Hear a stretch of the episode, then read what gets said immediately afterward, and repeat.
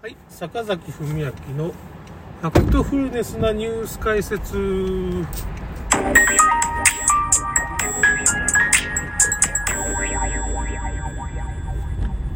えっ、とですね、さっきちょっと途中で切れたんで、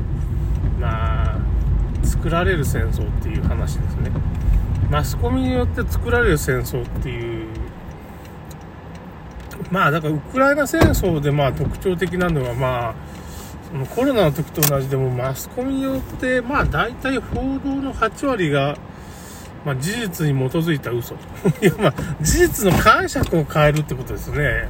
起こってることは起こってるんだけどまあまあどっかで虐殺が起こった。っていうような話なんですけどまあキエフの郊外なんのブチャか。ブチャの虐殺っていうのも、これウ、クライナ軍が殺したっていうこと、ウクライナ軍がウクライナ人を殺した、まあ、ロシア系住民かもしれないけど、っていうのが、まあ、分かってるわけですよね。この、なんていうか、ダガーっていう、その、まあ、鉛筆みたいな形の鉄の棒が入った、まあ、残酷な殺人兵器みたいなのがあるわけです。これアメリカしか作ってない兵器なんで、まちょっとロシアが使ったとは考えられないっていうか、まあその完全な証拠なんですけど、っていうふうなことが、まあ SNS っていうかね、その、北川教授、筑波大学大学院出身の北川教授、今武蔵野なんとか大学かなとか、そういうところに今、データサイエンスですね。データサイエンスの人、すごいね、なんか、データサイエンシストが、まあ、なんていうのかね、今回の、まあ、兄弟の上久保先生って本が出してますけどね、まあ、完全免疫っていうか、まあ、その集団免疫がもう、2020年の、まあ、1月と2月に、まあ、武漢株が日本に入ってきて、インフルエンザとウイルス環境、ウイルス干渉してもう僕らには集団免疫状態になりますよ。日本人。だから日本人はもうそんな緊急事態とか宣言とかそういう風ないろいろやってましたけどそういうもうそういうことせんでよかったんじゃないかみたいな。こと提言したんですけどまあインフルエンザの検査をやめさせられて医師会が辞めるって言い出して2020年の3月ぐらいですか。新聞記事ありますけど。そういう潰されて集団免疫説潰されちゃったわけです。うん。それでも地道にね後でその上久保先生とか吉備国際大学京大出身のね、まあ、どっかでいろいろテレビに出ようとしてなんか叩かれて変なとこだけ切り取られて叩かれたり、かで講演会して地道にやったりとかしてたらしいですけどね、今なんか人数が変わっちゃってますね。なんかあんまり世間のすごい恐ろしいことに直面しちゃったけどね、上高先生とか、まあ、いろんな先生が、まあ、そのコロナもう終わってるよね、2020年の初頭には終わってると。第1波しかないしっていうようなことをね、感染症っていうふうな言ってましたね。だからですね、そういう風な情報を、まあ、ウクライナ戦争ももう完全に作られてるっていうかね、例えばだからさっきちょっと話してたんですけど、女の子がまあ、子犬を拾って、まあその戦争の被害をこう訴えてると。いや、だけど子犬だし猫の方がいいんじゃないかってテレビプロデューサーが言うと、その画像を猫にすり替えるわけですよ。要するに子犬を握ってるんですけどそこを画像修正してそういう時に画像修正の時にちょっと手が滑るっていうかなんかミスが起きてなんかおかしな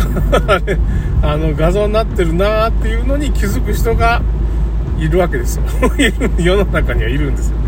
なんかこれおかしいな影がないとか。いやもう影がないっていうのも仕方がないわね。そこまでその何ていうのか影をけるっていうのがねなかなか高等な技術って気づかんかったらミスっていうのは起こりますわね。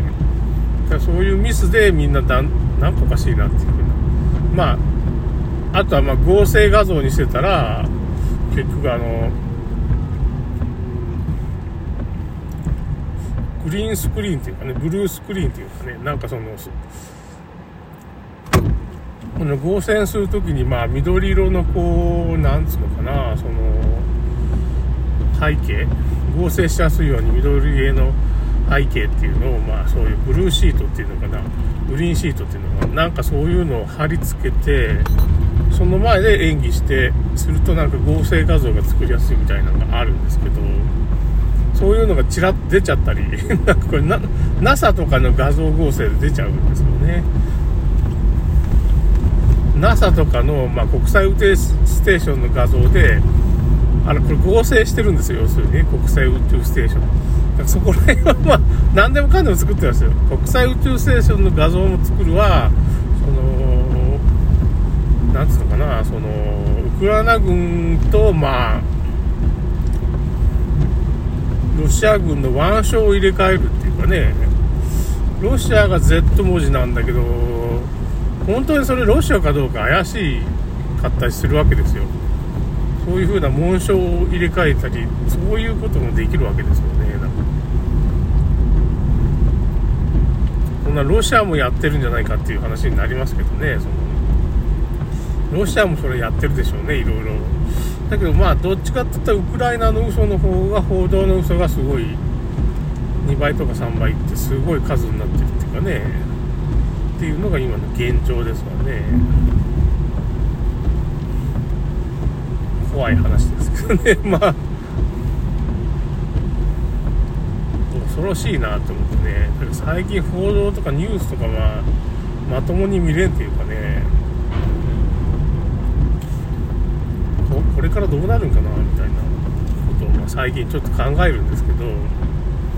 ぱあと食糧危機っていうのはちょっと来そうな感じがしますね。一番来そうなのは食糧危機がほぼ確定してんじゃないかと。まあ何がなくなるかって言ったらまあ、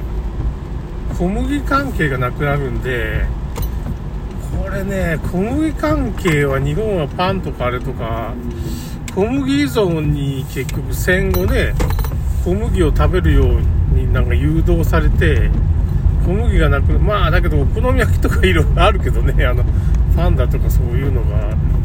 だから米粉でなんとかそういう風な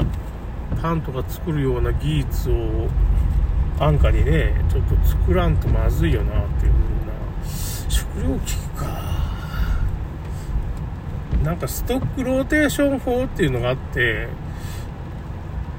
まあその、保存が効る食料をまあ、ちょっと多めにしたらいいんじゃないかっていう風な食料危機対策としてはね。まず食料危機が来るのはほぼ間違いないんだけど、まあ、結局、まあ、米はふるさと納税かなんかでちょっと頼んで、まあ、その、焼き石に水でしょうけどね、タイ米でも食べるからね。うちの奥さんすごい喜ぶですね。タイ人だからね。タイ米食べるって言ったら、日本人は嫌がるだろうけど、まあ毎日カレー食いゃいいんですよ。いや、だカレーのあれもないじゃないかっていう風な。だカレーのスパイスを買って、スパイスからカレーを作る方法っていうのを、まあ、なんつうのかな。なんかすごい保存が効くようなものをちょっと買っとった方がいいですね。その、傘があんまり、調味料、まあ、野菜もじゃがいもとかね、そういうもんとか玉ねぎとか人参とかまで、ある程度こうね、冷蔵庫じゃないけど、ちょっと、常温でも結構影に置いとけば、こう、保存が効くような、水はね、まあ、奥さんが飲むからちょっとだけは、ま、すぐなくなるわな、ストックしとく。どっかその物置をもうちょっと片付けんといいかな、僕ね。いらないもんがありすぎて、それを片付けんと置くとこがないっていうか、物置がパンパンなんですよね。だからその、そこをなんとかちょっといろんなものを捨てて、物置をちょっと綺麗にして、ちょっとそこになんかいろいろね、米、塩がね、結局自給率があんまないんですよ、日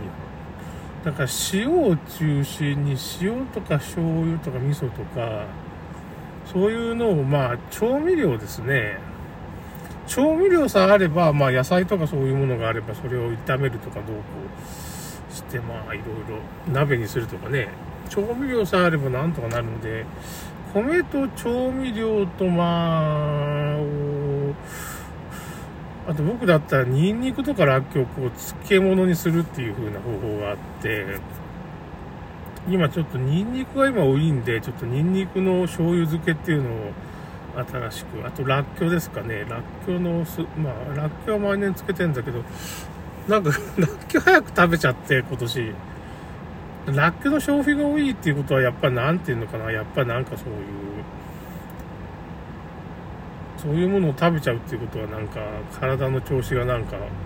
危機感を感じてらっきょうを食べ過ぎちゃったのか。なんかちょっと少なめに作っちゃったのも良くないんですけどお金かかって仕方ないっていうか自分でつけたら安いんですけどあれ買ったら高いんですらっきょうとかな。